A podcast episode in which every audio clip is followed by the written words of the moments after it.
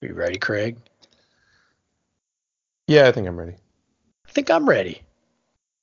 All right, and hello everyone. Welcome to episode nine of podcast versus everyone. Um, I am Craig Powers, and with me, as always, is Jeff Newser. And Jeff, how are you doing tonight? I'm awesome. You know, big uh, big week. Cougars about to go uh, win four games and get to the NCAA tournament. So, no, just kidding. yeah, you know, um, obviously. No, I'm I'm actually really really good because Gonzaga just lost. Yeah, Gonzaga just, just right lost. before this podcast started, really. Right before it started, I watched them lose to St. Mary's while scoring approximately 36 points. Yeah, it was like That was pretty great. vintage like Tony Bennett uh, and uh, Mark Few battle. I know Gonzaga all running around like we're not winning by 40 points. What do we do? We don't know what to do. Yeah, they won. I think they were up by 50 in their semifinal. Yeah. Yeah. And they've just been rolling through. Oh yeah. You've just been yeah. destroying everyone. I, I hate to say it, but it's probably good for them. But, It probably is, but, But, screw, screw them anyway. it's it's great. It's great. And, sorry if we uh, have any listeners who are Coug Zags. I'm sorry if we have offended you, but we're not really sorry that we have offended you. So Yeah. we hate Gonzaga and we don't care who knows it. So fuck Mark Few and that little weasel. And I don't care if you don't like it. Yep. And uh, hey, St. Mary's uh, stole a bid from someone. Probably they were on the bubble. yeah, how about that? yeah. I, Uh, I think they were probably off the bubble. yeah. Pretty. Uh, I mean, maybe if they had played, you know, had lost a close one, maybe, you know, someone talks themselves into the idea of uh, St. Mary's being on the bubble. But, but yeah, good for them. Good for Randy Bennett. Everybody, um, everybody seems to hate St. Mary's too, so that's cool. And Yeah. Uh, yeah, so we get St. Mary's and Gonzaga in the tournament, which I guess is good. I don't know. Yeah. The WC, WCC power. Uh, Yeah. so they're prop very prop. There might be more WCC teams in the tournament than the Pac-12, so that would be interesting. I'd say that's a pretty high probability, Yeah. actually. I mean, St. Mary's has a guy named Kuhse, so I can't, you know, I can't. uh I mean, it's not it's not Bob spelled Cousy. it's not spelled like Bob Cousy. This guy's name is spelled K U H S E. But you know, watching him play, it's kind of hilarious. He looks like a 1950s basketball player, and I'm not just talking about the fact that he's short and white. It's like the way he dribbles is like he dribbles with the ball like really low to the floor, like you know, like those and like he kind of weaves in and out of players like those old you know Bob Cousy videos that you've you know that you've seen or I've seen anyway because I like watching that old stuff. So yeah, yeah, I don't know. Okay, he's cool by me. His name's Kuhse. That's all right. Kind of like a beer koozie too. Yeah, Let's talk about Uh, beer. Yeah. So I know Jeff that uh, it was your birthday this weekend, and you had plenty of beer. I Yeah. Um, I don't think you're drinking one right now.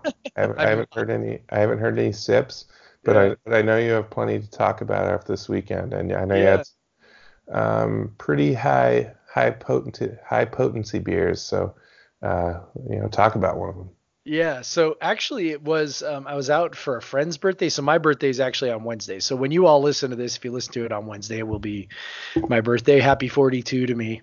And uh, yeah, woo, I'm very like like it's kind of old young. It's like it's like I'm not old, but I'm not young, and I guess that's the very definition of middle age, right? I don't know. Anyway, um, so we were out with a friend, and uh, we started out. Uh, it was her birthday, so we were out celebrating her birthday um, with their husband, and and they listen to the podcast. So hi, Kurt. Hi, Megan. Uh, we are out at the Rhein Haus in Tacoma, which is a Bavarian themed bar and uh, and and tap room. Um, and so went there and, and had a beer and um, luckily I was able to find uh, you know a nice Holy Mountain beer there and and then after that they were going to go somewhere else which didn't have great beer and we were able to convince them to go to uh, the place back here in Puyallup um, Rainier Growlers which is my favorite place to go to to drink beer and uh, we we got there and I noticed that they had a number of large beers on tap um, one of which was Avery's Uncle Jacob's Stout. And uh, if you've never had Uncle Jacob's Stout, it's about a 15% stout. Um, and so the first time I had Uncle Jacob's Stout was about two and a half years ago. um, down in Boulder, Colorado, where Avery Brewing is located. And uh, I was with Craig and PJ. And I, BA. I, yeah, I don't think BA made it to the brewery, did he? oh no, I yeah, got in, BA and They got Katie in- got in late. Yeah. yeah. they got in late. And uh, and my buddy Joe and my other buddy Brady, and we all went to Avery. And um, yeah, so I had some Uncle Jacob Stout, and uh, yeah, it needless to say, um, they were 10 ounce pours, and I may have had more than two 10 ounce pours, including the other beverages that I sampled that night. And uh, I'm not a probably a great one to tell you how the rest of the night went because I everything's kind of fuzzy for me. Um, and so I was, uh, but I do remember um, I'm not feeling great by by the end of the night and uh, not drinking very much. day. Yeah, not drinking very much the, the rest of the weekend um, at the football game. So anyway, so it was it was good times to find that at Rainier Growlers. Uh, luckily for me, um, Rainier Growlers only did it in five ounce pours, so I got a five ounce pour of that, um, and then also had a five ounce pour of Avery's Tweak, um, which I actually liked better. Um, there was a little more coffee to it. Um, like you and I were talking about, kind of balances out the booziness a little better. Yep. Uh, so yeah, really liked that. Um, two really really awesome, you know, high alcohol beers. If uh, if Craig had not used the uh, Gardner Minshew Naked Jock Strap, uh, you know, stretching rating, I would have used it on those because I do. I love both of them. Um, I was really excited to find them at Rainier Growlers, and uh, yeah, I don't I don't have I don't like spending you know like fifteen dollars on a twelve ounce bottle that I probably don't want to drink the whole thing. So it was kind of nice to find it on tap and, nice little five ounce pours. So yeah, Yeah, um, uh, that was uh, that was an interesting night. I, I remember uh, the the Avery uh, uh, setup is there's like three or four different places you can get a beer. which is And- cool. and- yeah. So and then one of them, I remember. So there's the front bar, and they had I think like Tweak or some some other big beer there, and then they had the bar that was like in the gift shop sort of area, and you could get another big beer there. And I remember to get Uncle Jacob's this huge stout that's gonna like drunk you up, you had to like walk across this catwalk to this like back bar in the in their big because they have a huge brew house. And and it, you go to the you walk down this catwalk to the end and they have this like bar in the back. And that's where you so like to have like multiple pours of Uncle Jacobs we had to like take this trek every time Right. our table in the front to the back.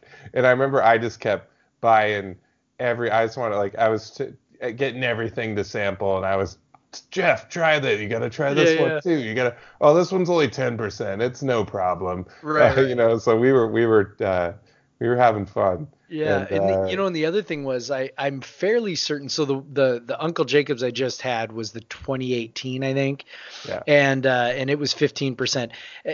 I have a vague recollection of whatever the 2016 Uncle Jacobs that we drank that night was something upwards of 17 or 18. Yeah, I I, I think you're right on that. Um, I'm gonna see if I can find it. I'm I'm gonna just uh, I'm gonna look it up right now for you. Uh, so um, 2016 was at 17 percent. So okay. yeah, because there that's when you when you said 15, I'm like, oh, they've dialed it back a little bit. Um, yeah, 15.9 though. So it's yeah, yeah. so yeah. Yeah. that was a little yeah, and then yeah, some of the tweaks are always up there. Uh, yeah, there- there's they they make some big when they when they make their barrel aged stouts, they make them enormous. Yeah, it Uh, was awesome. Yeah, yeah, that was a, that was a fun night. Um, part of a fun weekend. Uh, regardless, the Cougs lost, but still, it was it was fun Still traveling. a fun weekend. Yeah. Highly recommend, by the way. Anybody who's thinking, I know that we you can't go down there this year because uh, we don't play in Colorado this year. But anybody who's you know considering making that trip is a really fun trip. Uh, Yeah. Boulder Boulder's a cool town, and and Folsom Field is just a really neat venue. And uh, the people in Boulder were pretty nice, except Hmm. for the one old guy who almost tried to fight me. But other than that. Um, everybody else was was super chill and and yeah, it's it's a really fun place to go to a game. It's like this crazy like liberal college town meets country western, and it's like it's pretty cool. Yeah, I had to. Speaking of the people, I had a kid because they, you know, which was crazy enough. Like it was almost exciting because they they they beat us and then they rushed the field. Right. and and then uh, we were walking out. Um, I was frozen to the bone. Yep, it was cold.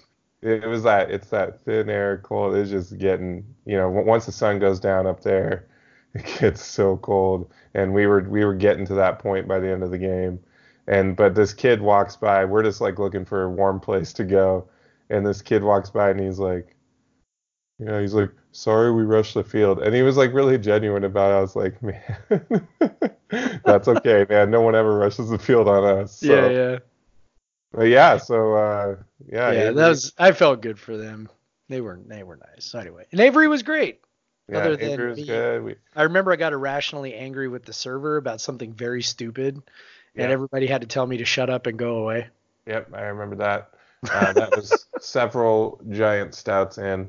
Yeah. Um, yeah, that was yeah, good times. Yeah, yeah, had, had all the fun stuff. Um, yeah, so uh, I am drinking a beer currently. Uh, I tweeted it out uh, before the podcast. It is a beer from de Garde Brewing. Uh, so de Garde Brewing is in Tillamook, Oregon. Um, and I'll get into this beer in a second, kind of explain what they do. So I'm drinking a beer they they make called the Purple Creek um, described as a spontaneous wild ale aged in oak barrels with black and red raspberries plus Montmorency and Morello cherries. Montmorency cherries are very popular to use in beer. Um, I don't know why, but and so are Balaton cherries. Uh, I think they have like a tartness because uh, if you use like you don't see very many Rainier cherry beers or anything like that because I think they're a little too sweet, but have too much fermentable sugar and stuff in there. Um, but yeah, so uh, this has got two different types of raspberries, two different types of cherries. It's a very, very deep, uh, sorry to say it, purple color. It's obviously called the Purple Creek. Um, I feel betrayed right now. I know, right? Um, it's a uh, so it's it's a bad color, but it's it's a good beer. Um, so when I talk, I've talked about spontaneous fermentation before. I want to see if you were listening, Jeff. Um, what's spontaneous fermentation? Uh, that's where you just you kind of leave it open to the air, right? And kind of whatever settles in there settles in there. Is that yeah. close? Yeah. Yeah. Um, so spontaneous fermentation. Pass the test. A little bit different from open fermentation, is that where you have the same big tanks, but they don't have a lid. But spontaneous fermentation, you actually um, you put it in a. de Garde has a big coolship. Uh, it's a it's a it's a tradition from Lambics in Belgium and you, basically it's big flat thing, so you get as much um, of the liquid exposed to the natural yeast in the air as possible, and you leave the ah. windows open. So you, oh, that's cool. You're letting everything come in. So so yeah, it's it, they brew all their beers um, with spontaneous fermentation, and they make all their beers now in a uh, in that sort of lambic style where you're um, doing spontaneously fermented beer, then aging it in oak, and then and then blending uh, multi years of the vintages together, and then possibly aging them on fruit and all that thing like that. Um, in the past, they uh, they kind of made their money starting out with they because you, you, can't start out and rely on three year old beers like you wouldn't be able to survive. So right. um, they would make these uh, spontaneously fermented Berliner Weisses. So they uh, Boo um, was kind of the the core beer. It was just like a two percent uh, uh, tart wheat ale, and then um, so Boo's named after their cat, and I'm actually uh, drinking a glass. They've made a, a, few times. They've made a glass uh, that has a little cartoon picture of their cat Boo on on the glass. So it's called a Kitty Boo glass. Um, so they made this series of Boo beers, which they don't make anymore, which a lot of them are fantastic. Um, but now that now it's all these multi-year uh, vintages and stuff, and kind of some of the old de Garde heads miss the uh, the more simple, uh, quick-made booze because you could get them for like, and I know you like back then you could go there and you could get a bunch of these bottles for like five to eight bucks for like the 750 milliliters. Yeah. Uh, now it's more uh, 12 is probably the cheapest one, and then something like this is more up around 18 uh, because it's just you know such a long process. But but yeah, it's a, they're a pretty interesting brewery down down there in Tillamook. So if you go down there for some cheese, you can go get um, some really nice beer, uh, really different, unique beer as well. Um, I know you've been down there, Jeff. Yeah, you got to drive pretty far out of the way to find them too. They're like out past like an airport, like like not like an airport airport, like a Well, they have a rur- like a rural actually- airport. they've They opened a up. taproom uh, now. Yeah, they've opened up downtown to whatever you want to Oh, call it, in, in the middle of town now. So nice. yeah, it's Which a lot easier to much of a find. town, but- And the the cheese Tillamook Cheese Factory, I think, is reopened now. It was Hell closed yeah. for a bit. Um, You haven't lived until you've had a uh, Tillamook grilled cheese and tomato soup lunch. yep, uh, yeah. So th- now two reasons to go to Tillamook. Um, Really, the But, uh, only two, but that's okay. yeah, hey, you know the, the the coast isn't far. Yeah. But Uh, de Garde really is great. de Garde, like if you're if you're into you know tart beers at all or anything like that, um, yeah, they they really do make incredible ones. Um, find someone to share it with, probably, but Yeah, yeah, and, and or have some point- have some Rolaids on hand. Yeah, to that point, they can get pretty acidic. Um, this one is not so bad so far, but I'm I'm not too far into it. I split the bottle with Amanda, um, uh, just because I didn't want to drink a 750 milliliter of uh, tart beer, uh, because their stuff, um, their stuff has kind of went through this fluctuation, and based on the because of the nature of how they make the beer, uh, there's the you know the different. ba- This is batch four of this particular beer, the Purple Creek, and then they can kind of vary up and down um, in their uh, in in in their kind of acidity, and they have.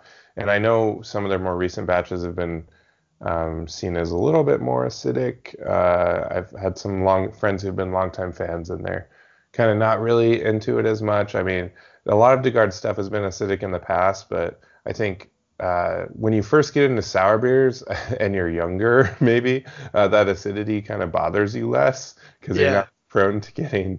Uh, if, but once you've once you've been been in the craft beer game and gained a few pounds, and suddenly uh, that that that stomach acid starts coming shooting back up your esophagus on a regular basis.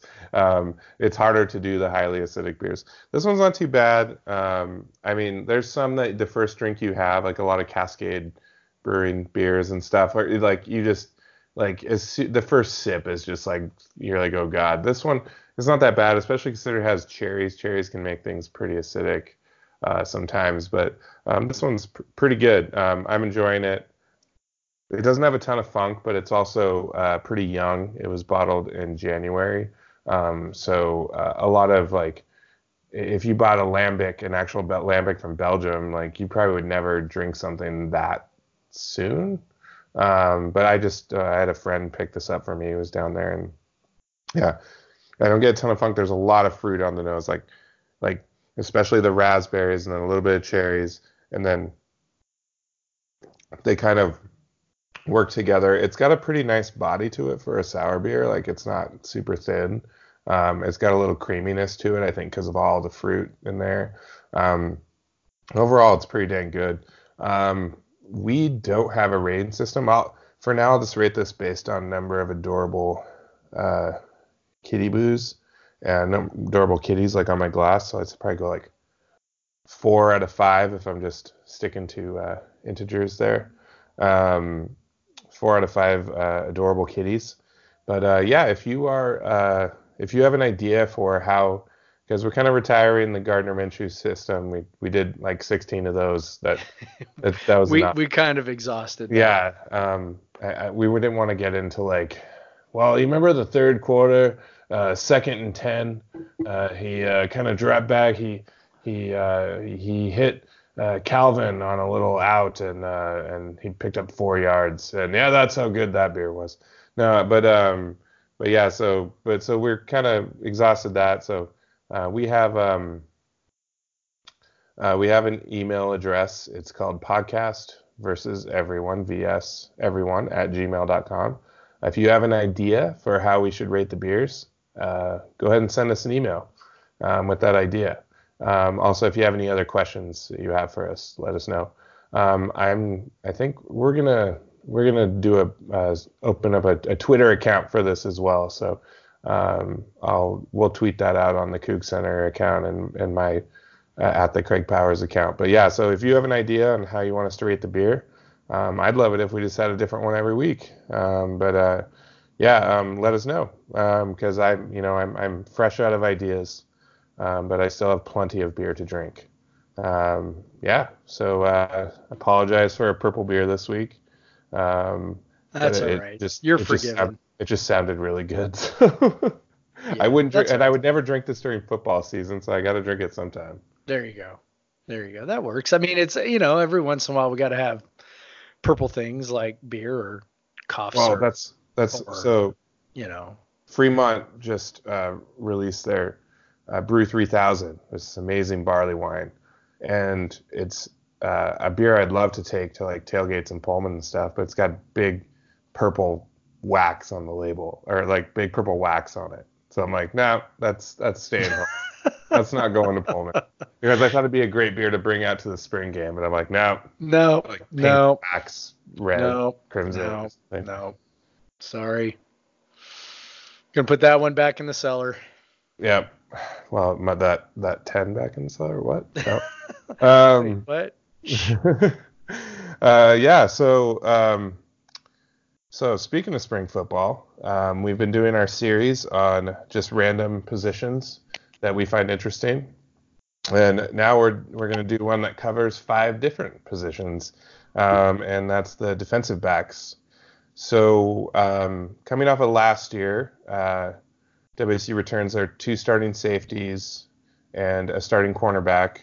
So you're probably thinking, why the heck would you do this? But but there, there's actually the the nickel cornerback, you lose, uh, you know, a, a, very important guy in Hunter Dale, and then uh, on on the other other side, cornerback, uh, you have uh, we you lose Darrien Molton and Sean Harper. Sean Harper played four and a half games, I think, or five and a half games last season.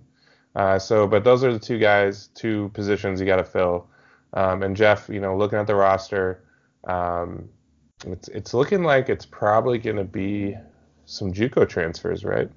Yeah, I mean, what's what's kind of crazy is the way that um, they've loaded up on DBs in the last couple classes. Yeah. Um, just just trying to land as many dudes um, as possible, which I think you know you and I had had kind of heard.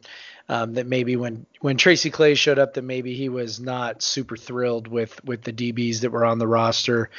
Um, and I think, you know, that was evidenced by, you know, signing some JUCO guys the last couple years. And this year they went super crazy on JUCOs. Yep. Um, signing, I think, four JUCO defensive backs. Yeah. And um, I think they're all already in Pullman. I or, think so. Yeah. I think so. Plus, we got the Last Chance U kid. Yeah. So, you know, I mean, they, uh, so, so I think that tells you a little bit about what, um, you know, Tracy Claeys thought about the, the, the guys that were coming in, coming back. Um, you know, I think he liked Harper, um, you know, and then, you know, you lose Molton, you lose Dale, you lose Harper. Um, and, and, you know, and, you know, Strong, Marcus Strong was, I mean, good obviously in flashes. The Alamo Bowl was great. Yeah. right. Like, I mean, that was awesome. Yeah. Um, but you know, he's still on the small side. Yeah. Um, and I think it seems pretty clear by looking at the guys that um, that they've recruited um, that they prefer bigger. I mean, if you look at, um, and I just when I did the the table of all the recruits, um, I just put DB on anybody who was in the secondary. I didn't try to figure out who was going to be a Safeway or Safeway safety and who's going to be a corner. Um, and, and just kind of going down the heights there, you've got Bryce Beekman six two, Armani um, Armani Archie six one, Derek Langford six two, Shaman Moore six foot, Gatlin Grisso Grisso six one.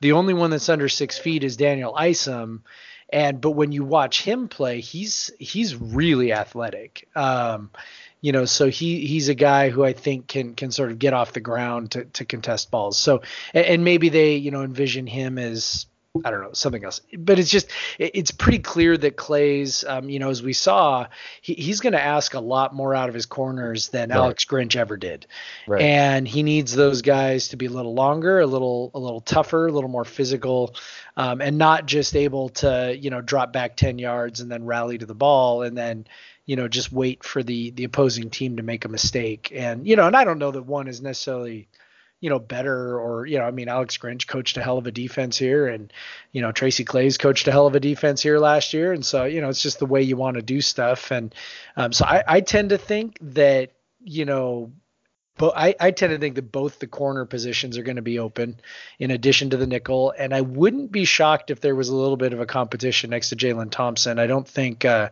Skylar Thomas came along quite as quickly as everyone would have liked. Yeah. Yeah. Um, yeah, obviously Jalen Thompson is uh, secure in his role. Um, yeah, and and like you said, um, Marcus Strong, it, they they rotate corners too. It's not um, I, because of injury last year. I think you saw Molton and Strong get a lot more time, but um, you saw guys, other guys play, and I it, I think Harper would have like because Molton was kind of rotating as a, and as as the third outside corner until Harper went down, and then he kind of was the you know obviously main guy out there who teams love to throw to, and then um, uh, which was exposed later in the season, of course. Um, but uh, yeah, it's pretty interesting. Um, I think Harper was far and away the best cornerback they had last year. Oh yeah, I don't think it was close. Time, he didn't he didn't play the bulk of the Pac-12 season, so um, eh, are you Which really? is kind of crazy, right? Yeah, yeah. He he, you know, if you watch Utah, he went down in the in that game and he grabbed his shoulder, and then I don't know, Magic whatever played against Oregon State. I assume he re-injured it against Oregon State um, because it was his shoulder that was clearly hurt when you'd see pictures of him later. So uh, yeah. Um, uh, yeah, so because after Oregon State he didn't play again, so yep. not even after the long layoff for the bowl game, so he must have had something pretty nasty happen. So yep. Um, obviously we're all speculating. Uh, yeah, no, he was happy and healthy, man. No, he was very happy and healthy. He just chose not to play. Very happy, very healthy, and very shoulder in a arm in a sling. Yeah, the, you know, I just there's days when I'm feeling pretty good, and I'm just like, it's a shoulder sling day stick that thing in there. Like you're like flipping through your clothes in the closet. You're like, hmm, Cougar sweatshirt, Cougar hoodie, uh, Seahawks jacket, uh, Mariners shirt. Oh, I got it. Shoulder sling. Shoulder sling. It's a shoulder sling day. It's a shoulder I, sling. I don't need to use this hand. I have two perfectly good hands. This I can... day is going so great. I think I will challenge myself by eliminating one of my arms. Yeah, I'm just gonna hold that out. Yeah, you know, that, that's because that's what you do when you're happy and healthy. Yeah. But yeah, 100%. so it's it's gonna be interesting. All these guys are here for the spring.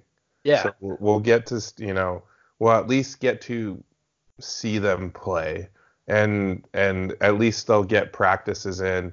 Uh, otherwise, they were going to be super thin. Yeah. Uh, there's there's a couple preferred walk-ons at corner, um, and that that would have been and George Hicks as well. And then there there wasn't much else uh, outside yeah. of that. Uh, so they they needed uh, these guys to come in, and they needed uh, guys that could come in in January as well. Otherwise, we'd have a running back situation on our hands. Yep. So the only guy who's not coming early, at least according to Coug fan, is Armani Archie. The, and he's he was the high school kid. Yeah. So yeah. all the other all the other JUCO kids are the JUCO kids, and then the uh, the gray shirt Gatlin Grisso. So they're all enrolled. They're all ready to go for spring practice, which is great. And I think I think that'll provide some clarity um, in terms of kind of what direction this is going. Yeah. Uh, you know, because I, I think really, you know, the interesting thing is that there's a lot of ways you can kind of mix and match these parts um, to try and get maybe the best unit. And I think I think that might be kind of the way the Claeys goes. I know we tend to think in terms of individual, um, you know, matchup matchups or you know individual skill sets or whatever, but you know that that secondary really is a unit, and they really do have to be able to work together and um, you know, so putting a guy next to next to Thompson who who you know makes the most sense there, um, you know, I think is uh, you know may not be the guy that sort of naturally comes to mind. And then you know most of these guys we've never seen. So yeah. you know you've got some young guys. You got like Tyrese Ross in there, who was a guy who looked pretty good coming out of high school. Didn't mm-hmm. play last year. He redshirted. Um, you know, we kind of know what Thomas can do. We know what some of his vulnerabilities are, uh, particularly in coverage. Um, so yeah, gonna be gonna be super interesting in spring ball to see kind of who's rotating where, and and you know, and honestly, that may not even. I mean, they, they've been known to move those guys around a bunch. So, um, so yeah, we'll see. Yeah, you know, but honestly, after uh, which was thankfully in a win, but after the uh, after what we saw against Stanford last year, yeah, uh, we saw what it, and Yep. even again, and Iowa State too. Um, Yep. You saw the the perils of a, Yep. a, a really short defensive backfield, and Yep. and uh, uh, it's nice to see some of these uh, guys in sort of a, a Seahawks esque, uh, uh, you know, cornerback set, and uh, so yeah, it'll be um, it'll be interesting to watch. I it definitely is a position where they could improve. Not maybe not a nickel corner, but at outside corner for sure. Yeah, they're gonna have a tough time improving in nickel. Yeah, yeah, that's yeah. Hunter Dale was fantastic, and, and coming off the heels of you know Shalom Luani being right there, um, we Yeah. really didn't miss a beat with that position. So, um, yeah, I hopefully they can find somebody you know sort of equally uh, equally impactful, equally explosive to to be disruptive the way Hunter Dale was. Yep, absolutely. Um, so yeah, that'll be uh that'll be a fun position to watch. Uh, come springtime, something to look out for. Um, so yeah, uh, next week, uh, I haven't even- I haven't really really thought about it. We'll we'll figure out another position to cover. Probably another one on the defense. We've done two offense. We'll do another defense. Probably defensive line, linebacker. Yeah, defensive defensive line sounds good. Yeah, defensive line. That's always Yeah. an interesting thing at WSU. Yeah, I Uh, like that. So yeah, uh, moving on. We've already talked a bit about basketball, but not Cougar basketball. Um, so uh, see, all we have left is to root and hope that the Huskies and Zags lose, because it can't root for our team to win, because it's like, because it's just that's it's a lost hope. But so I mean that's coming up a weekend, some very very like very like just par for the course loss, like amazingly on point losses, like exactly what you would expect. Like it was so like okay, you're at home. Like I, I'm pretty sure KenPom had the margins like within a couple points in both games, and and it was just it is crazy how that weekend just kind of went um, as you would expect uh, a- after having some uh, probably three straight kind of crazy weekends um, that were kind of all over the place, and then you have this uh, um, this kind of just in a ho hum. Poor Robert Franks has this thirty what thirty seven points senior night. Yeah, Uh, still That was pretty much the most fitting end Yeah. to his career, which you know, and I don't mean to say that in a way that's like, you know, make poking fun at it, because I mean, you know, good for him. I'm glad he was able to, you know, to go out with a strong individual performance. But it's like, you know, here he is making like everything, and the team can't play any defense, and they're just getting. I mean, really, they have no hope of winning, even though he's, you know, just going crazy. So, uh, you know, But yeah, we- we knew it was very Oregon on State. brand. Yeah, we knew Oregon State was going to get a bunch of easy buckets, and you know, uh, by the, by this time, by this time in the season, um, you obviously can you have some surprises, but it's more likely that you you have enough data where you kind of can have a good idea about what's going to happen, especially when teams have already played each other, um, and then or sure enough, uh, less than a week than after or a week to after they play Oregon. Uh, they're playing Oregon again uh, on Wednesday or today if you're listening to the podcast. Yeah. Uh, I don't, WSU at the Pac-12 tournament slash Pac-10 tournament has never been much to be excited about, even Oh in the God, it's good been years. Horrible. It's Yeah, horrible. Yeah, they've never made it to the finals. They hit the semifinals once with Tony, once or twice, maybe this, maybe both years with Tony, um, or the, both good years. Uh, so you know, it's just, uh, but in, in a season like this, you're just like, eh, just get it over with, just, or win four. I don't care. Just or just get over with early if you're if you're not gonna do that. Yeah, it's yeah. I you know, nothing quite like getting we're gonna get slapped around by Oregon again. Um, you know, Oregon's playing really well right now. They're it's not just yeah. You know, it's not just that uh, um, you know they are far superior. Dana Altman's just a really, really, really good coach, and yeah. um, you know one of the one of the articles you know, Michael Preston wrote an article about, um, you know, Bill Moos and his role in this whole debacle.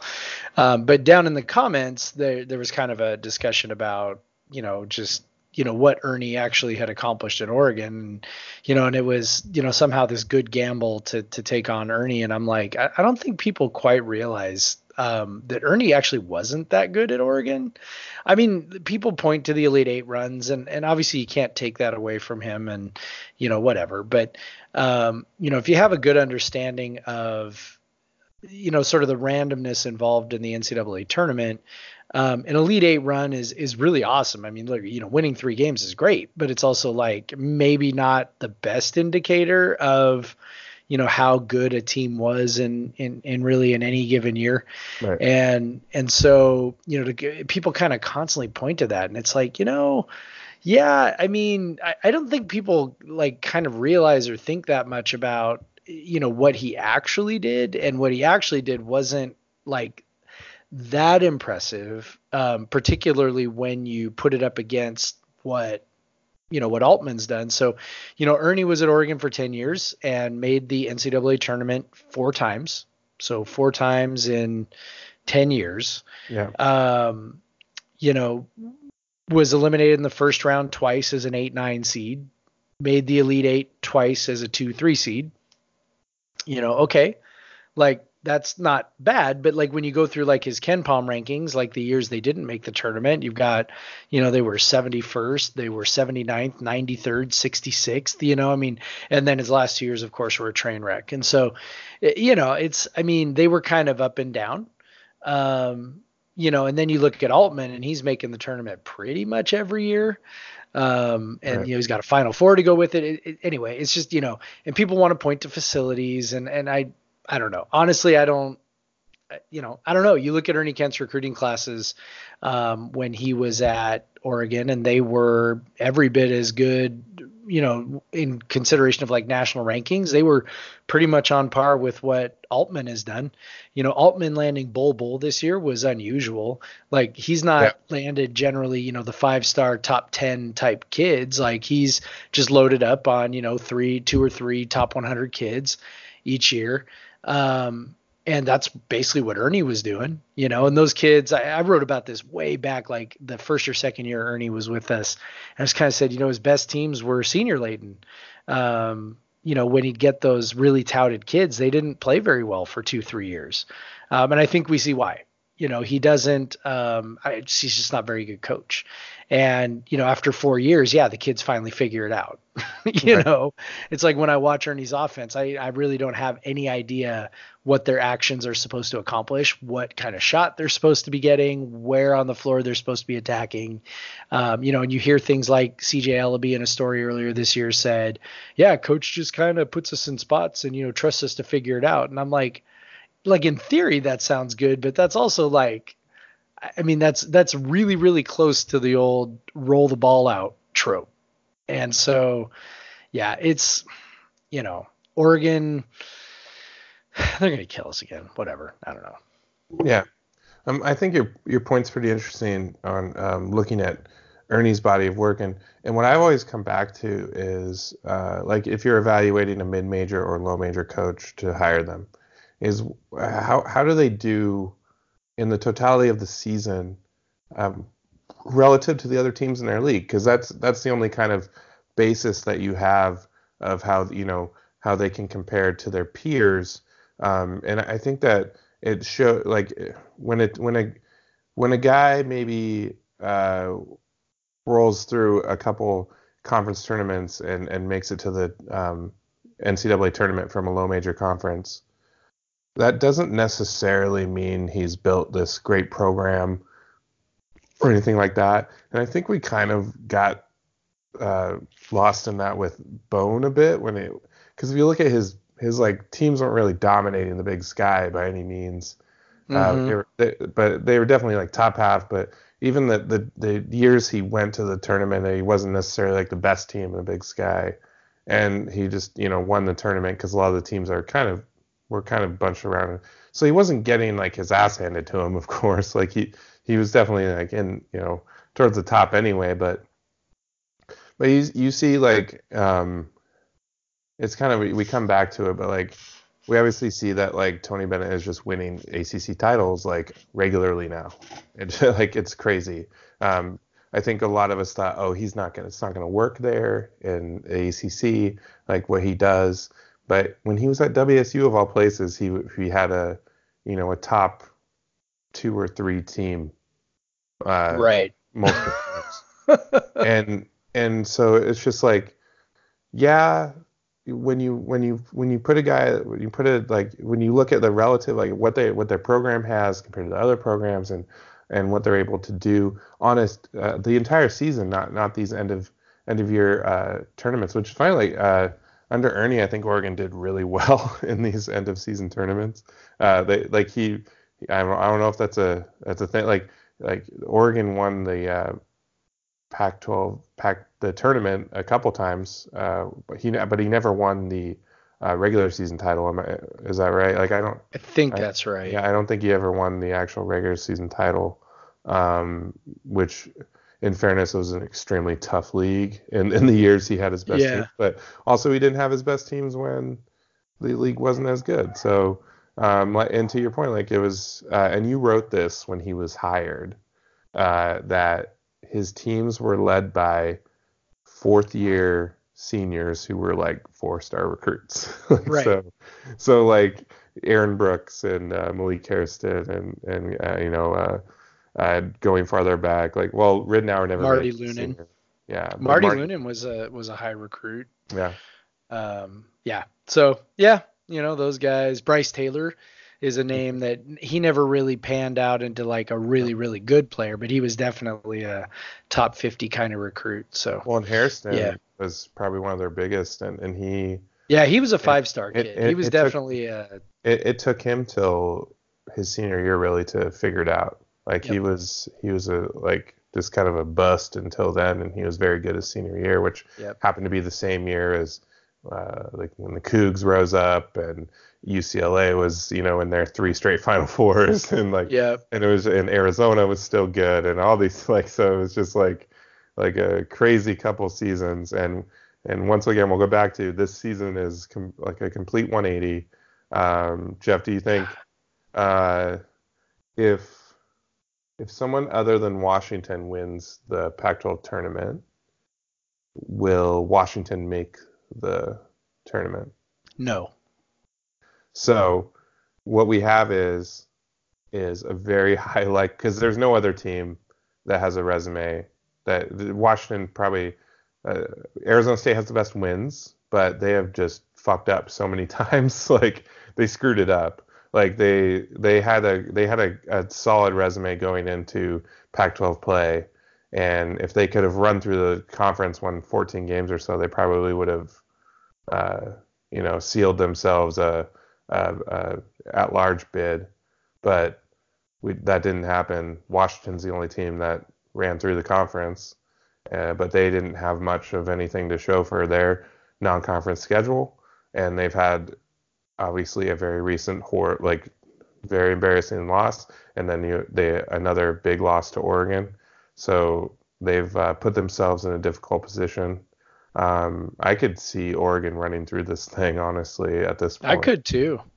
I, I think, you know, I don't know. It's going to be interesting to see if Oregon can, even if they don't necessarily win the tournament, if they can play themselves onto the bubble simply yeah. maybe by making it to the final or something like that. I don't know. It's gonna it's gonna be interesting. I mean, they're How's they're finishing. Out? Um, yeah. It probably would matter if they beat Washington in the semis or not, or, or early on or not. They, yeah, they'd probably have to beat Washington again um, you know, maybe even beat Arizona State just to kind of provide a little more separation there. I don't know. You know, it's I, I and I I'm not even looking at the brackets. So I, don't, I, don't, I have no idea what so, it looks like. So it can be okay. So um, no, they're opposite sides. Oregon would not meet Washington until the final. Okay. Uh, they would potentially they could meet Arizona State in the semis. Okay. So that would be a good win for them. So they have, know, like they're just Utah, Arizona State, or Stanford, UCLA, but probably Arizona State. they're kind of they're they're just kind of coming around right now with you know a whole bunch of guys who, you know, and I know that you know Bol Bol got hurt you know a while ago, so I mean it's not like Yeah. you know they suddenly had to figure it out, but um, you know they they he was the team was built around him, you know, and and he's such a crazy special weird talent, you know, in a delightful way, right? Yeah, yeah. and it's you know so to to remove that i think takes some adjustment and everybody else was you know the the guys who were most um you know who, who had the skill to maybe take on that responsibility were young. You know you got a guy like Louis King and you know it took him a while to kind of figure out how to be the guy.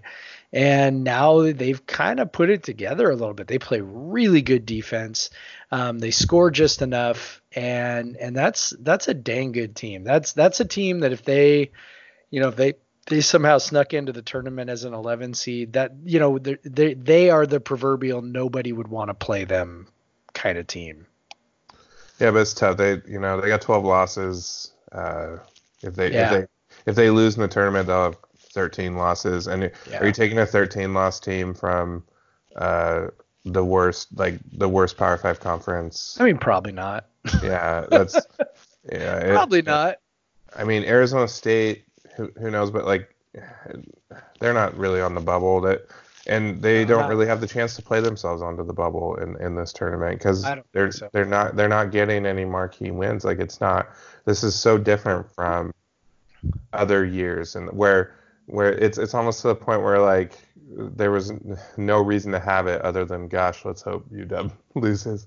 But but like but like you know it's it, it's it's gonna be crazy um, if the Pac-12 is a one big one bid league. Like we've been I've been joking about it all season, yeah um, but it's now very much a reality. no it's pretty much it's pretty much guaranteed i i don't I don't see any way that it's not. I mean, I you know I sit here and say maybe Oregon could play the way out of the bubble, but I but I doubt it. Like, you know, it, I think if- there's But yeah, so Washington doesn't really have a chance for any good wins on the way to the final, because they're at best they're going to play Oregon State or Colorado, Right. and then Arizona and USC.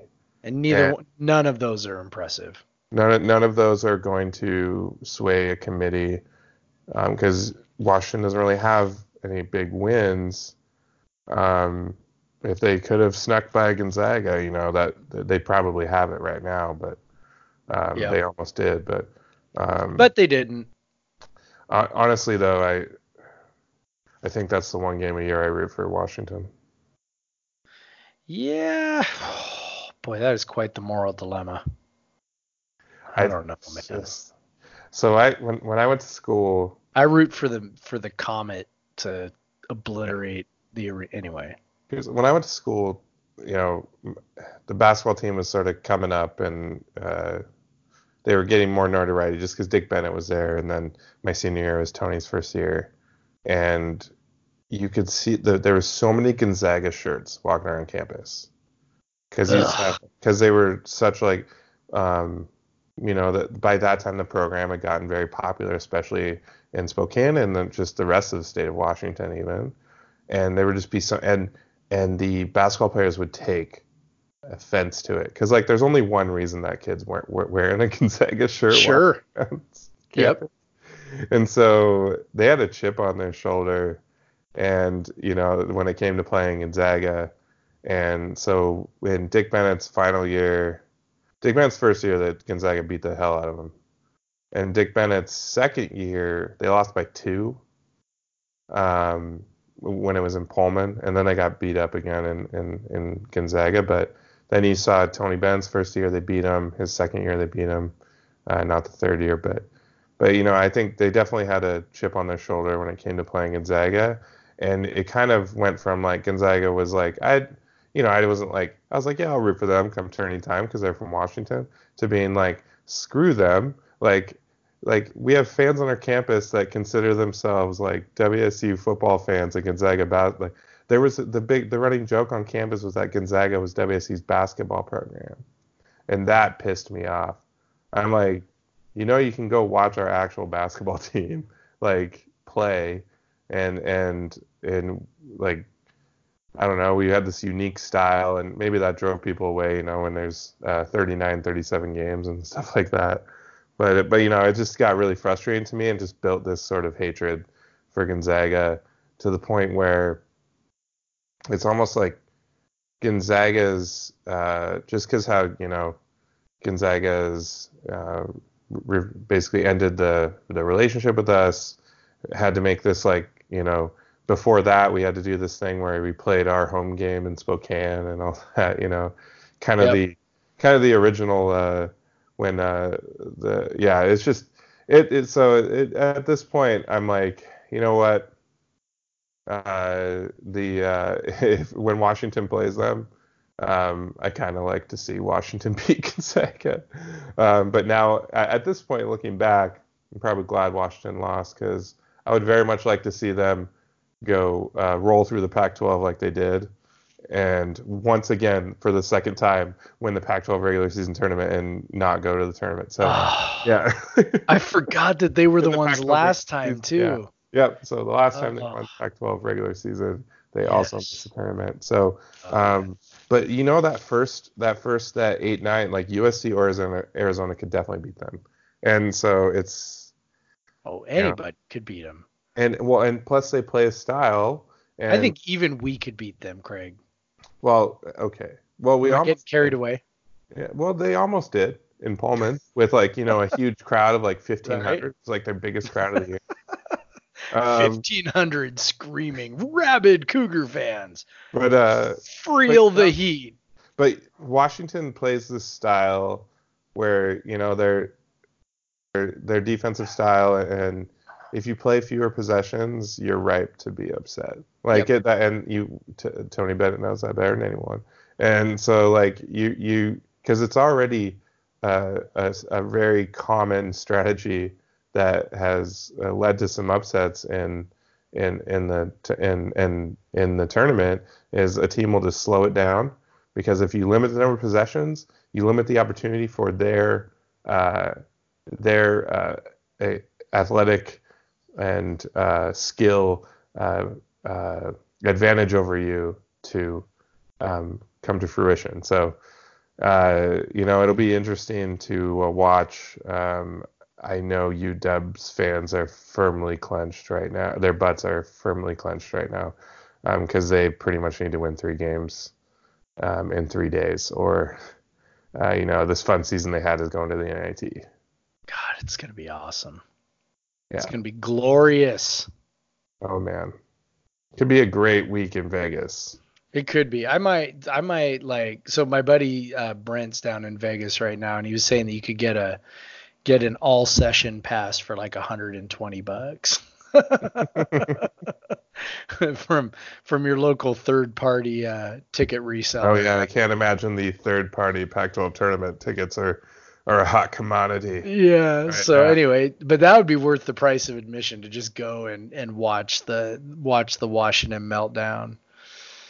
Yeah. Oh, it's you know I think I see what you're saying though with Gonzaga and Washington because you just you you know we dislike them both for the same reasons right I mean it's it's the um you know it's it's the it's the snobbishness it's the you know, whatever. And and with you know, with Washington, it's like as much as we despise it, it's like on some level, if we're really honest with ourselves, we sort of like acknowledge that it's legit right? Like, I mean, Washington has like all this money and all this institutional history, and like, just, I mean, it's like you just go, you know, I hate it, but you're also like, I mean, you know, whatever. Like, I kind of get it, you know. But with Gonzaga, it's like, yo, you, like, you guys have been doing this for like 20 years, like. you know, like I was at the first one at Key Arena, the first run. I was there for those yep. two games with Santangelo and Richie Frahm and all that, all those guys. And it's like, you know, there were not 10,000 Gonzaga fans in that arena. I just want to point that out. I mean, everyone was now, rooting were, for Gonzaga. and they beat and they beat Stanford. Also, how the hell did a 10 seed get uh, uh, the first round games I in there know. that you never see that happen anymore. Like a 10 seed Or Minnesota. we're- beat we're- Minnesota in the first game. Sorry, go ahead. Yeah. where probably the majority of their uh, alumni base lives and like Right? crazy. Yeah. Yeah. Uh, So I always think I've thought about that many times. Like, how the hell was Gonzaga playing in Seattle? Well, and they played so they played Minnesota in the first game and Minnesota had if you remember all kinds of suspensions and they were in the middle of an academic scandal I think it was and the whole thing was just a train wreck. And so so they beat you know Minnesota Minnesota plays like crap and then there's 10,000 Gonzaga fans for the second round game. They are buying every damn ticket that they can find and everybody's cheering for little Gonzaga and you know it was great and i'll admit at the time i was like you know all right Yeah, that was cool. fun. you know i'm, I'm down with this fine you know um, then they beat stanford and we got to laugh at stanford so that was cool and then it's like you know like ever since then then it just became you know oh you're wazoo you're whatever you know you i don't know it's just it's annoying so when when washington beats um Gonzaga now in basketball, it's it's a little bit of of Gonzaga getting a little bit of a comeuppance, and and so I kind of get it. I, I'm torn. I'm torn because my my deep seated um, to the depths of my soul hatred for Washington um, is sort of by my i- i- is sort of up against my like irritation, like like extreme irritation with Gonzaga, which is a little different. Yeah, yeah. It's you know it's it's funny because I it's it's kind of similar for me because I well I went like uh, when I was growing up I you know rooted for the Huskies and the Cougars. I mean, but like the Huskies were on TV more and Sure. uh, had more uh, regular success and and uh, of course uh, you know I followed the the Rose Bowl year when I was like 12 uh, for the Cougs, but um, the Huskies were regularly ranked in the top 20, and they, uh, you know, the, then there was the Marques Tuiasosopo year and all that stuff, and so there's a lot of things I remember. And then it was like this switch flipped when I, you know, decided I was going to WSU. It was like, no, screw them. And Yep. the Gonzaga part, it was like, uh, that kind of had to be built. Like, so it was like this it like the, the UW part, you just kind of like it's like once you're at WSU, like you get it. Like it's us versus them. Um, but the Gonzaga part, I think, because there's still a lot of, uh, especially Cougs that grew up in Spokane, um, a lot of like Gonzaga fans and, among Cougs and whatever. Just don't wear that stupid shirt with the, the that guy made the half Yeah, half- dear God. half- just just wear one of them, man. Because that means you're rooting for Gonzaga. We get it. like, come on. Yeah. I think uh, we just offended all of Spokane. Yeah, but you know what? Like, uh, I just I I can't stand them, and and you know it was it was at least like it was nice like because they went to the Elite Eight the first year, and then the Sweet 16 the second year, and then couldn't get out of the second round when they were getting these For higher like forever. for a long time and that was like our one like saving grace like like you can't like, like yeah you get it you roll through the WCC and and then of course they went to the national title game but thankfully they uh, lost that one um I you know what they you know what they haven't done though? Gone to the title game twice. Still not as good as Butler, Gonzaga. You're still Yep, not as still good as not Butler. as Butler oh my god the uh how mad Gonzaga fans got when Butler went to the final four the first time was glorious. it was that was cra- like it's kind of funny you just don't think about it but they uh, they, they still think of themselves as the mid-major when they clearly don't have a mid-major program anymore Right. but so but then it just to give us that insight into their psyche that they still view themselves as a mid-major um, was was interesting to me because I think even by that point you're like really you still like you've been to the tournament like what at that point it was like 12 straight years or something Right. um, and and you, you still think you're a mid major. Like you, they they gotten at large bids in that time, so it's like uh, with like high seeds, you know, two, three, two seeds, three seeds. They've gotten multiple one seeds at this point, and they're getting another one this year. And uh, even with that loss, obviously they will. But um, yeah, so it's it's it's funny. Uh, now it's just it's it's truthfully it's crazy what what what that program has been built into. And it's annoying because our program is absolute shit, and that's also part of the the hatred because they're only 75 miles away and they're Yep. in Spokane, which it ain't, ain't much better to recruit to than Pullman. So, um, yeah, so there's obviously a little pettiness in there, but it's a Oh, lot of just There's a lot of pettiness. a lot of pettiness. but I will I will own every last ounce of that pettiness. yeah, absolutely. Yeah, so yeah, yeah. So if you're, uh, let us know. Uh, we'll start that Twitter maybe maybe tomorrow. Podcast versus everyone Twitter. Are Or we the know, only let- podcast that didn't launch with a Twitter handle? Like went like two months of podcast without having a Twitter. I know. Isn't Or that like just- part or- of like Twitter start like the start a podcast manual is like set up Twitter account. Twitter, Instagram, all Yeah. that. We're we're bad at this. We're Um, but yeah, let me let me know if uh, get get at me on at the Craig Powers. Let me know if you're. uh, Let me know about how, how you fall on, on UW versus Gonzaga, and not if you're a Gonzaga fan, Coug fan. Like I don't, I don't need, I don't need, I don't. Obviously, your opinion is obvious there, but if you hate them both, um, let me know if any uh, anyone else like uh, actually finds themselves rooting for UW. Um, but yeah, so um, yeah, it's it's it's it's more fun talking about basketball when you don't have to talk about the Cougs as much. So yeah, like see what we uh, did there. We let's see, we talked about Oregon, we talked about Gonzaga, we talked about Washington. We didn't even like come up with any. guess guess what we do we get to do next week? Talk about the fucking tournament. So Yeah. yes, which then you'll see Jeff and I nerd out Oh, next week. we're gonna That's- that's- we're gonna nerd out so hard. Yeah, yeah. So we I like yeah yeah. You're gonna hear the word KenPom Reiki like Oh, eight times at least. and you're gonna Uh, love it. Offensive efficiency. Uh, That's right. yeah. Four factors. Absolutely. I was Uh, totally going to. Uh, oh, and uh, stay tuned for in future episodes. Um, just as a teaser, uh, M- Milan Acquaah led the WAC in scoring this season. So we're gonna have to do a rundown of guys who Yeah. left the uh, the Cougar program under Ernie Kent and see how they're doing. yeah. Uh, but Good anyway, luck so, finding some of them. so yeah, um, Pac-12 tournament. We just talked up Oregon, so watch the Cougs go out and beat them Yes. somehow.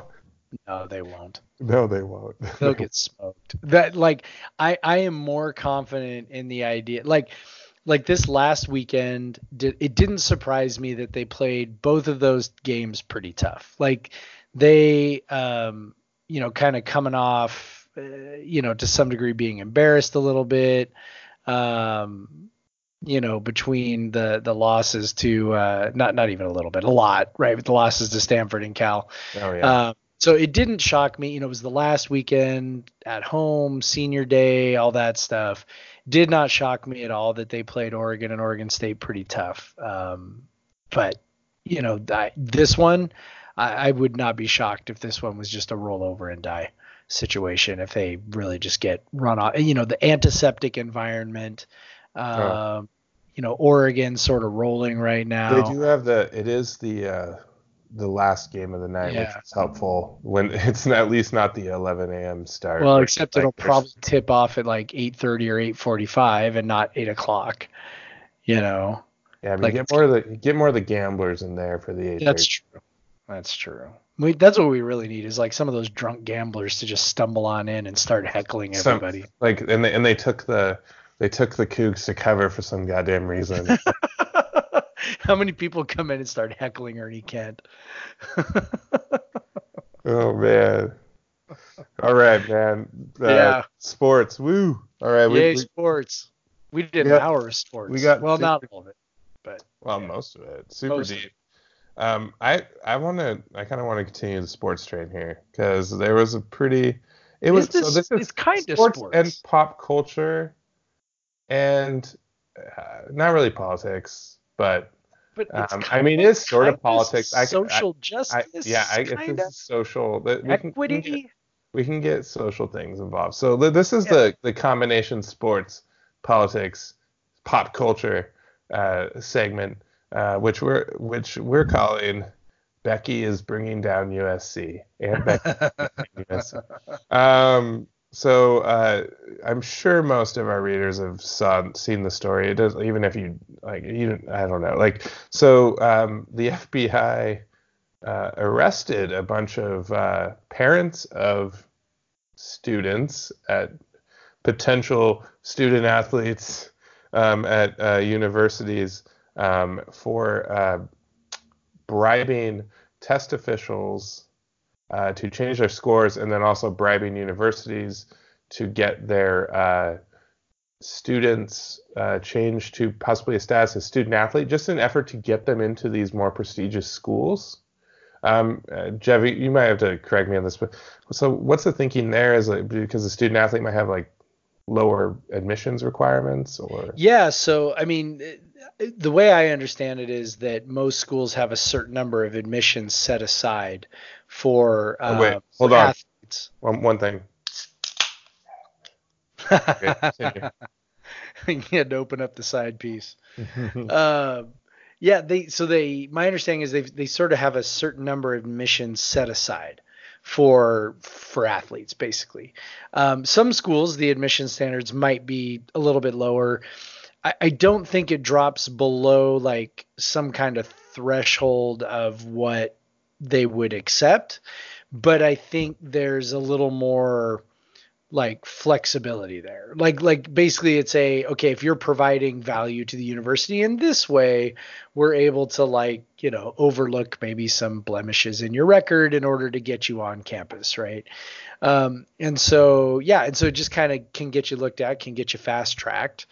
Um, you know, might you might be it because they've set aside those admission spots for athletes you know you maybe don't have to compete. You're not basically you're not competing with the right. with the uh, student population at large. And that was that was kind of the big thing you know the fbi guys the the not the fbi guy the uh, u.s attorney who was talking said you know it's like look college admissions is a zero sum game right? Like you know this kid gets in that kid's not in. Right. if this kid gets in by fraud then a kid who deserves it doesn't get in. And and so that's kind of that's where the you know the the criminal aspect came from. Well, and then if you want to get it more the political aspect is like, so or just so you're you all the all these parents who are bribing, uh, obviously they're wealthy millionaires to um, even more, uh, and they so their kid has had plenty of opportunity given to them, um, probably private schools, probably all the tutors and whatever, and and you still can't get them in without cheating. Yeah. Maybe you're sending your kid into somewhere they don't need to be. Like, maybe like may, maybe maybe they going to uh, Chico State is fine. Like it- you, they don't need to go to UCLA or USC or you know like or it, Yale. or Yale. That was part of this. like where where where we hear about these Ivy League schools where the kids are just feel these intense pressures to perform and like it, and then you want to send your kid who like who you had to like buy a test score and then buy off a, a university official to get them in. Like you just like is is the Yale degree that valuable? You're already millionaires. Like Yeah. what what do they need what do they need the Yale degree for? Like just let them go to the state school and then come back out and then you get to you have the money to help them find whatever job they want. Like like what are you trying to say? You're, you're like you're you're setting your kid up for failure.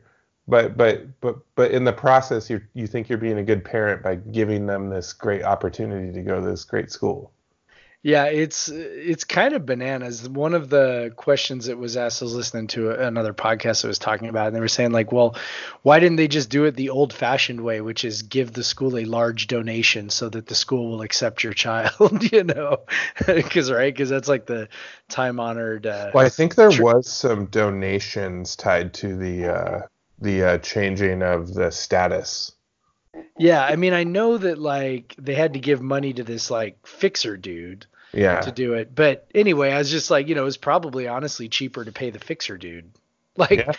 like than, than it would be, you know, like is a is a twenty thousand dollar donation going to get your kid into Yale? Yeah, probably not, right? but, you- like, but you know what? But you know what? The twenty thousand dollar donation doesn't get you, Felicity Huffman That is true. is in was arrested and put on two hundred fifty thousand dollars bail. right? And, uh, Aunt Becky's uh, Lori Loughlin's husband, who this is a very '90s thing, because so her husband is the Mossimo guy. Like, do you remember Mossimo? oh yeah, no, I remember Mossimo. I didn't even know that, and he got arrested and put a one million dollars bail. Oh, and she was in so Vancouver fantastic. filming a movie or something oh. and uh, and so uh, she had to come back and and so she, I think she's on house arrest or something. But yeah. um, it's crazy. Like I, I I am positive when they were making when they were making these bribes that they would ne- they never thought anything like that could have happened. Oh no, I they probably didn't even think they were doing anything illegal. To be honest, I I'd be surprised if they thought what we are doing is criminal.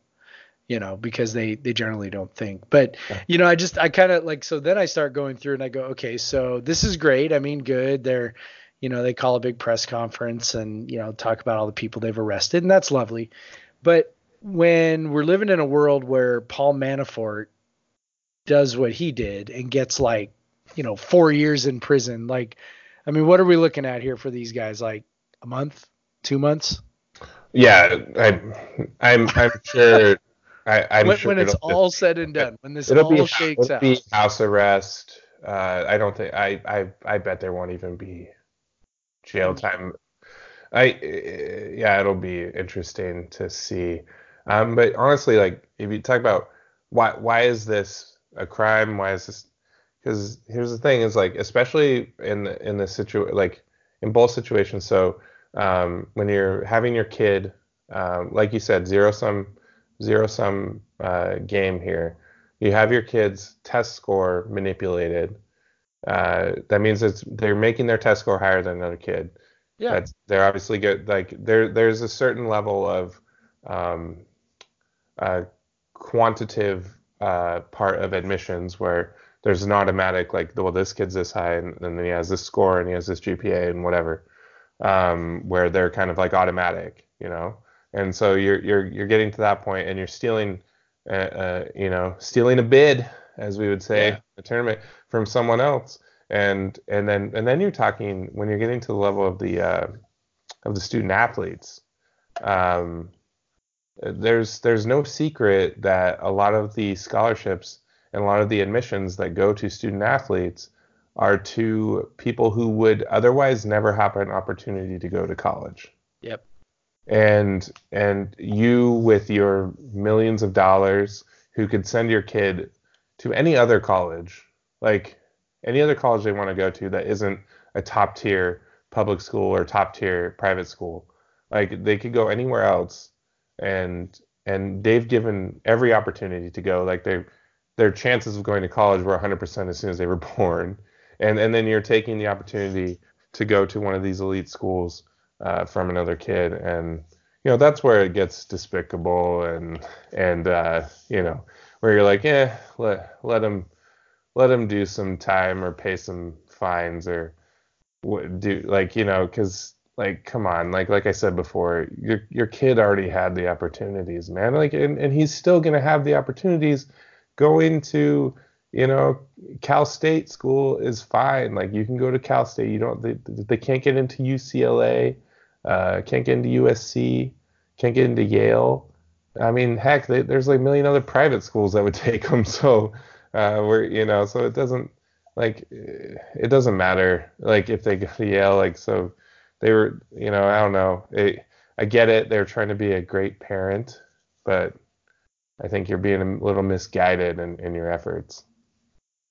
it's going to be fascinating to see what happens to the kids how many of these kids it comes out that knew what what was happening knew what was Mhm. going on um, they did say that on this podcast i was listening to they did talk about how um, one parent didn't want their kid to know what they were doing and so when they were trying to fix their test score they were like paying the person to change the Their answers answer, yeah. after after the fact After the so fact. that the kid went in, took the test, and left, and then thought that they had scored whatever they had scored.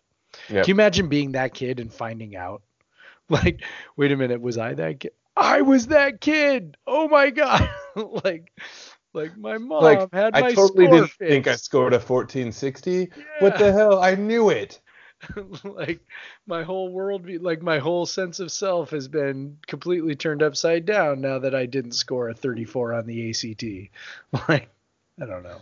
It's kind Yeah, of, I don't even know what the these SAT scores are now. I think they're different than when I was in school. But, they did go back they went back down to the 16. Uh, okay, okay. They went Well, up that- for a while to 2400 now they're back. and that was that outdated reference became dated again, or less Yes. became on on relevant. Relevant again. We're relevant again. Good So job, Greg, on being relevant. so Felicity Huffman, um, you know, I think most people know her from Desperate Housewives, but you may remember her from so Aaron Sorkin apparently loves news type shows. And long before he made the newsroom, and even before he made the West Wing, he made a little show called Sports Night. Yeah. Remember this show? I do. I do. I wasn't a real close watcher of it, but I've I've seen mostly um, after the fact on reruns and stuff. I do remember it being on, but I you know um, actually pretty good show. Um, Amanda and I have watched it. It's only like not even two full seasons. It's like 34 episodes or maybe 45. So maybe it is two full seasons. But but Felicity Huffman uh, was on that, and uh, she was like one of the main characters. And then she went on to do Desperate Housewives and whatever else. And um, but uh, so that's why it's another '90s tie because that that movie is straight out of the late '90s. yeah. Um, this like and then uh, but I thought that was a pretty good show. Um, I've never watched the newsroom. I've only seen that uh, fucking shitty take on millennials. Um, yeah. Well, that- that's if you watch. So I've watched that show. Newsroom's great. Um, that you. So just as a quick side note, you got to watch that in context, and it makes a lot more sense. When you take it out of context, and it becomes like this viral meme. Like, conservative screed against snowflakes. It's yeah, it's different. Anyway. Anyway. Yeah. yeah, Sorkin's in a lot of shit. Like a lot, like uh, a few good men. Yeah. And, uh, he wrote apparently the, the but he got his like Oscar for the Social Network, the the Facebook movie. Yeah. Um, so yeah, he's been around a while. Wrote a lot of stuff that um, Yeah. is very culturally relevant, and and then also um, hired uh, uh, a felon.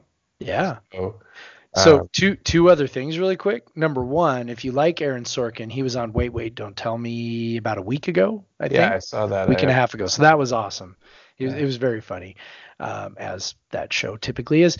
And then Felicity Huffman is married to William H Macy. Yes. I didn't know that. Yeah, I didn't know that until today when I kept And the- saying his name. And their kids, they're they're the ki- the kids are their kids. Yep. And uh, oops, whoopsie doodle.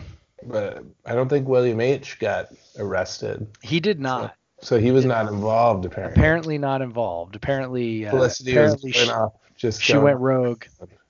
She She was being rogue. a, a, a desperate housewife. yeah, it kind of sounds like it. Yeah. Yeah. Uh, uh, no, she's not a housewife. Very successful woman on her own right. but, uh, that is true. But, but you know, if you watch in- if you watch uh, you know the uh, the housewife show on Bravo, then you know Real Housewives, like most of those people aren't actually housewives either. So and one of those uh, uh, on the New Jersey one, uh, the husband and wife, one of the husband and wives, uh, both had to go to prison for tax Yeah. evasion. And they yeah, had to take turn, take turns going to prison. So yeah, I wonder if uh, if uh, Aunt Becky is in for something like that as well. And Oh. Mossimo guy. uh, Mossimo. Guy. Uh, that's he's gonna, go, he's gonna go to prison and he's gonna go. Do you know who I am? And they're gonna be like, no. He's like, I'm the Mossimo guy. Like, and oh yeah, from like the '90s. Like, are you? You mean like from the '90s? Yeah, yeah, yeah. And like, I'm married to Lori Loughlin. I'm married What's to Aunt been in? Full House. Full House. Aunt Have you Becky. ever watched Full House? So Jeff, is is Full House any good? No. Yeah, it's terrible. It's so terrible. bad. I used to watch it though when I was a kid. Oh yeah. yeah. It is kind of funny now though. So Sarah watches she watches the new ones and and so like sometimes you know I'm like laying in bed and she's got it on and um But I do like I do think it's like kind of charming in a corny way because they are fully aware of their corniness. Like, you know, 25 years ago maybe they were, 20 years ago maybe they weren't. It, it was just sort of like the genre, right? The the Friday night, you know, family sitcom. But now it's like they definitely are sort of playing up the the uh, nostalgia and the the corny nostalgia and well yeah it was not so bad it, it was so it was so like corny like that like if Bob Saget when it was done would do like a, a stand up bit and he would say a cuss word like people oh my be, gosh oh my god Bob Saget said fuck yeah so he's kind of made like I think most of his like appearances after that have been him uh, just being super vulgar and the yeah, complete opposite blowing of, everybody's of mind Full House. yeah. Like and like that's how he's like made a living since Yeah. then. So it's just um because I don't he's not on the uh Fuller House, is he? He makes he makes cameos so, Okay. so the the fuller house is basically centered around the girls and and the the gentlemen make appearances here and there but that's it. Are the uh are the twins on it? no. Yeah, I was they say are not. Yeah. at least not that i've seen. I, i've not watched that closely but i don't think so. Um i don't think they want to scare anybody away.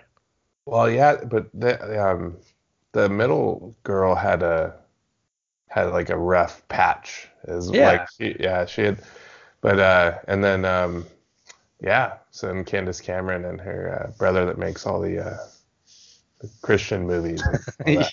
yeah it's a very wholesome show yeah, it's very wholesome.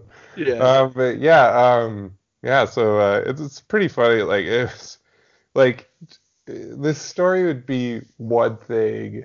I mean, it, it kind of like at first it was like it probably would have like been interesting for uh, sports nerds just to be like, oh, USC's cheating, like because USC, UCLA, they like you know, but like they're not like what are they cheating by? Uh, like the sports program like wasn't really like cheating by letting in someone who's not going to play for your teams at all Right. whatsoever. right Um, but uh, but then it, it, you brought in this more of kind of more general interest aspect of it, where you've seen a lot more news services pick it Yeah. up because like you have these very famous people. The kickbacks were huge though. Like, did you see that? Like the like the Yale, whatever the Yale coach was, Yale tennis coach, or I'm probably gonna get sued for slander, but I don't remember. Whichever the Yale coach was, got like 400 grand for Yeah. participating in this. Like that is, like I, I mean I don't know what the Yale whatever coach makes in a year in salary, but it can't be it can't be any more than that. Like no, no way, no way. you know so they're like double listen any you know it's it's a basic rule of economics right like anytime there's a market and it's you know forced underground like you're gonna get like these like crazy outsized payments you know it's how you get you know college athletes you know shaving points and stuff because Yeah. It's like you know like it's what they're currently doing isn't quite lucrative enough and there's this other you know black market that um you know is unregulated and and so they're you know like what's it worth for someone to for their kid to get admission to Yale? I mean you know to be honest um if you know, 400 grand doesn't seem like a bad deal considering what you would what you would get out of being a Yale grad i mean that's like uh you know it's it's it's pretty wild to kind of think of what the value of um, or, or at the very least the perceived value of of that kind of a um, of that kind of a degree is. Well, I would think like uh, if you're already like a lot of these like families were like the, the there's there was already like CEOs of companies and stuff like you don't already have those connections because the whole point of these Ivy League, Stanford uh, co- things is the connections that you get. Yes, yes. School. So like you're telling me like you maybe they didn't realize that like you know you probably already know all these people. Like if like if you wanted your kid to work at Google or whatever, like Yeah, they probably can you probably know the people that can get him a job there so it's like you know it's it's it's you you, you probably you probably were you know in your uh love for your child yeah. uh, I mean, there's probably a pride. There's probably a pride. uh, well yeah it's yeah it's less yeah it can be less the love for the child and more the you know you want to be like well uh, well little benny is going to yale right. yeah you want to be little benny is going to umass Amherst. It's just an older version of when they, you know, fight over the exclusive preschools when they're four, you know. Oh, they've been. I mean, I mean, they've probably been doing this whole time, but they could probably pay off the preschool people easy. You know, like, Yeah. or they'd just be so. Oh my God, you're Aunt Becky. Yeah, you could come here. Oh, you're the you're Mossimo guy. Yeah, I think I had a shirt. Uh, well, it was a knockoff shirt. I- Yeah. it wasn't the real one. Don't they sell those at Target? Yeah. I, I don't know. Yeah.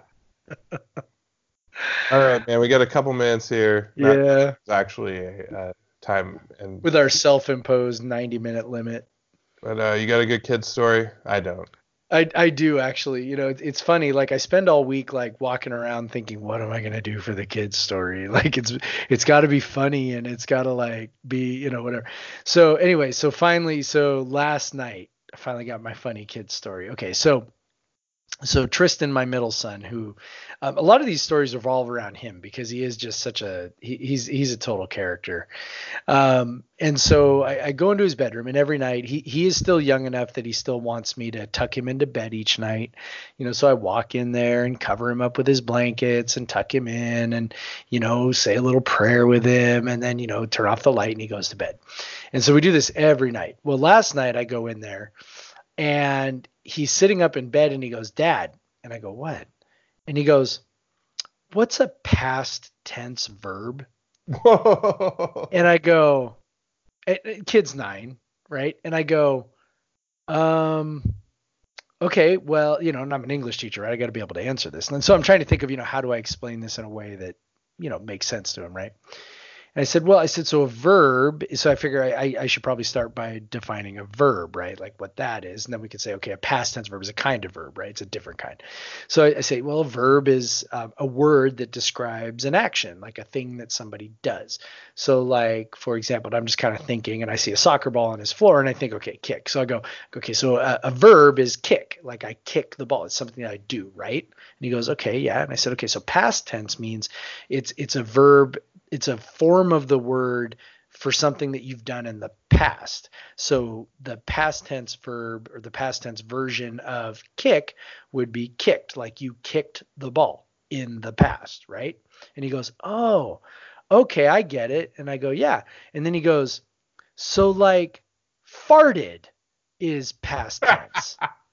and I go, "Yes. Yes, farted is past tense."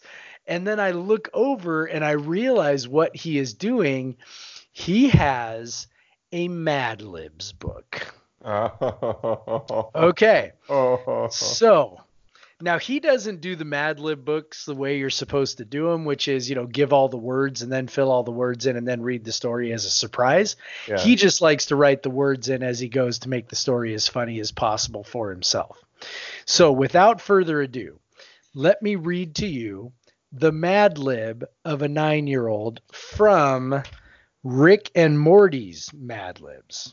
Ooh, Are you Rick familiar with Rick and Morty? Very much. We can Okay. talk about that on a different episode. Okay, so Rick and Morty's Mad Libs. Here we go. This is Also, called he should not be watching Rick and Morty. Come on, man. He's He does- years old. He doesn't. He doesn't watch Rick and Morty. No, this was a Mad Libs book. We actually picked this up at the uh, at the Sub Pop store at the airport. Okay. We were on our way to California. The kids needed something to do. Their phones were out of batteries or something, and so I bought them a Mad Libs. I'm like, here, entertain yourselves, and it actually worked. So, Alright. um, okay, so here we go. Mad Libs, a squanchy story. I don't know what squanchy is. Maybe It's uh I do. Um is it appropriate for my nine? uh, well, it's has many meanings. Um just it, it it's too hard to explain. Just keep going. Okay, got it. Okay. All right, so here we go. A squanchy story. Let me destroy you a story about the time Rick Birdperson and I squanched a ton of Galactic Federation butts.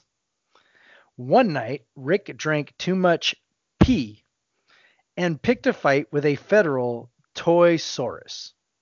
Suddenly, we were outnumbered 999,999 to 3. Thankfully, I always carry at least one spare rail gun for when things get squanchy. Uh, this one's supposed to be an animal, but he but like a good nine year old, he put down butt again. butt person and I covered Rick's back while he created a bomb out of a paperclip and a vial of corrosive dragons. During the farty explosion that followed, we snuck out the back butt and hijacked a plane. But the Federation put up a barrier made of butts to prevent our escape. We throttled the boosters to full squanch and all yelled, Fart farts! as we farted through the barrier and hurtled into the safety of the My Butt, which is a place. It was a close call. we only squanched out of there by the skin of our butts, of course. The end. So, first of all, my kid has a That's- great no, vocabulary, I- Craig. as as someone who has watched every episode of that show ten times at least each, that's some pretty on brand Rick and Morty stuff. Going with the butts and farting, like it's butts and farting are very much a part. Very of much Rick the and Morty. comedy in that show. Uh, Um, like the main character Rick is a uh, a chronic alcoholic and burps periodically throughout his talking. Uh, they once they they go to a uh, they're going between different dimensions in the show and they end up one where it's just a bunch of farting butts like that are islands. And then like it's just like and there's just like parts where Rick just lets out a fart and like just in the middle of a conversation. So it's it's um it's fairly on brand. Like i i feel like tristan may have seen that show at one of his friends houses. Yeah, he probably has. I will say that filling up a Mad Libs with uh, Butts. with butts with butts and farts also is is really the apple not falling far from the tree either. Yes. So I will definitely admit that 100% that when I did Mad Libs, it was pretty much farts and butts. as we've said before jeff is an excellent parent Yeah, 100%. I have uh, my kid has an expansive vocabulary. I am an excellent parent. My kid is destined for Yale. Well you gotta you gotta pay man Not my kid. I won't have to pay. He's But, gonna uh, get it on his own merits as a rower, something soccer rower. So on the topic of butts, my uh, my poor daughter is uh, she was a very regular pooper for a good amount of time, like just like three times a day. Like and you could like put it to a clock. Like you, you didn't have to go check her, her check her diaper, which the most in like uh, babies have so, like there's this like indignity where like your parent there's always this person just grabbing you and sticking their nose in your butt. And like did you go? Did you go? Like like just just grabbing you pulling your pants down lifting your diaper out if they don't want to stick their nose in your butt.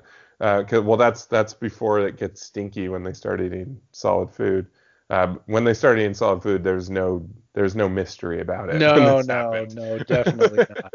Definitely not. so she's she had been pooping less and then yesterday it was just four enormous poops like before lunch like just like she was clearing everything out just like i i'd i'd change her put her down half an hour later be like god what is that smell like oh my god she did it again like, again again like so poor kid i i uh, we've talked to other parents where they say they have like their kids have pooping days and non-pooping days.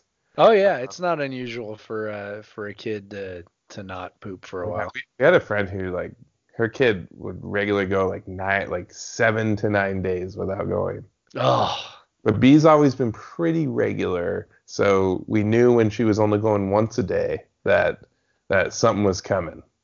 And then when Yeah. she woke up that morning, it was just a diaper. Somehow Yeah. di- the diaper held. Good Oh. job, Huggies. Good job, Huggies. Um, the diaper held. that's where the extra money goes. And and she's in that she's in like an in between diaper size right now. So it's like if you do it too small, it leaks, but it's kind of big, so that can leak too. So it's just like just no big dumps, kid. Just just regular size dumps. Yeah. I think it'll be fine. Yeah. But yeah, so that's she's also got a tooth coming in, so she's been super Mm. happy. I Little took a- cranky. I took a great picture of her just like crying like huge tears and sent it to Amanda while she was at work. Like, here, this is what you're missing. Mm. Uh, but yeah, it's uh yeah, so she's she's a little bit of cranky. You know, it's a Tylenol night in the in the household. Um, but uh, yeah, so not not as nothing as good as um, Rick and Morty butts Mad Yeah. Which Yeah. is like very on brand. I, actually, knowing Tristan, he probably has never seen it, but just had an inkling based on the uh, the artwork on the Mad Lib. But yeah, Rick and Morty's definitely not a show for kids, even though it's animated. yeah. Um, it's pretty pretty damn funny show. Yeah. Um, He- with with very annoying fans. So it's like it's like it's like the Seahawks with the 12s. You know, had some really good teams, but some of the fans just became so annoying that you're like, yeah, I, yeah, I like the Seahawks, but I'm not them. I'm don't I'm not them. Like just don't. I like Rick and Morty, but I'm not those dudes over there, like who think they're every episode is some greater meaning and, and like he, the the uh, the creators are geniuses always there's something genius that they're up to all the time like no there's a lot of fart jokes and i think kind of like where most of it is headed Maybe uh maybe on a future some- podcast we'll do a we'll do a Mad Lib on the podcast. ooh that's a good idea i also That'd be think pretty that, funny. i think as uh do you trying to think what's it on i don't know you should go try to find a rick and morty episode and then we'll talk about it next week That sounds good. Let's do that. yeah Do that. Um, all right, man. So yeah, um, again, um, if you have suggestions for uh, how we should rate our beer, uh, podcast versus everyone at gmail.com or at me at the Craig Powers. I might start a Twitter account. I'm really bad at following through at things like that, but maybe, maybe Jeff will. He he can get back in the Twitter game that way. Yeah, I Um, could do that. Yeah. Uh, um, like I said, I'm at the Craig Powers. If you have any questions or comments, or you just like to see uh, the picture of the beer I'm drinking before the podcast even comes out, oh my God, because that's so interesting. Um, and then, um, I look forward to it. yeah, well, yeah, of course you do. Of course I do. You got to prepare your comments. Yeah. Um, and then, uh, uh, whatever, CougCenter's cool. Um, go listen to the uh, podcast that um, the old WSC football blog guys are doing. Yeah. Um, it'll probably be more about sports than ours is. Uh, very smart guys. Um, Smarter than Who gets- us. Kook Sutra and uh, and Sean Hawkins. So Yeah. um, yeah, they were they were doing this before we were, man. yeah. Um, so, well, maybe not Jeff, but me. Uh, but yeah, so um, thanks for listening again. It'll be oh, great week last week. Uh, I hope you all came back, but and I hope you made it this far. Um, but uh, will be episode 10 next week. We have some big things planned. No, we don't. uh, Our 10th anniversary episode. Wait, no, that's not. I don't know. all right. Well, yep. I think that's good. I think I think we're good. All right. Thank you, everyone. All right. Goodbye.